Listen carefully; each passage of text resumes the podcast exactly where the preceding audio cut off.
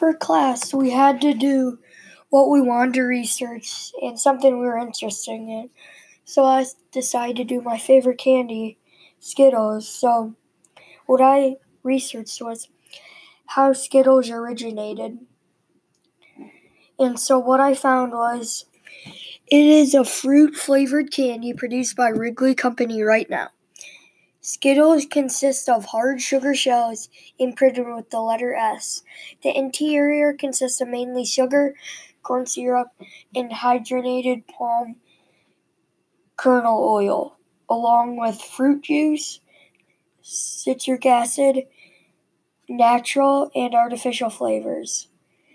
The confectionery has been sold in varied flavors, such as tropical, wild berry, dessert, sweet heat, and sour.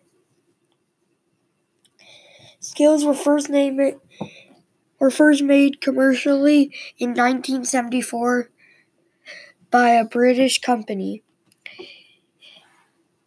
They were first introduced in North America in 1979 as an important confectionery in 1982. In 1982, dom- domestic production of Skittles began in the United States.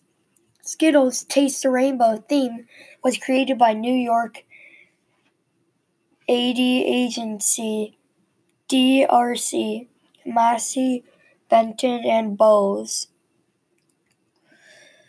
On March 2, 2009, Skittles launched a web based marketing campaign where their official website became a small overlay with options to view different social media sites in the main area.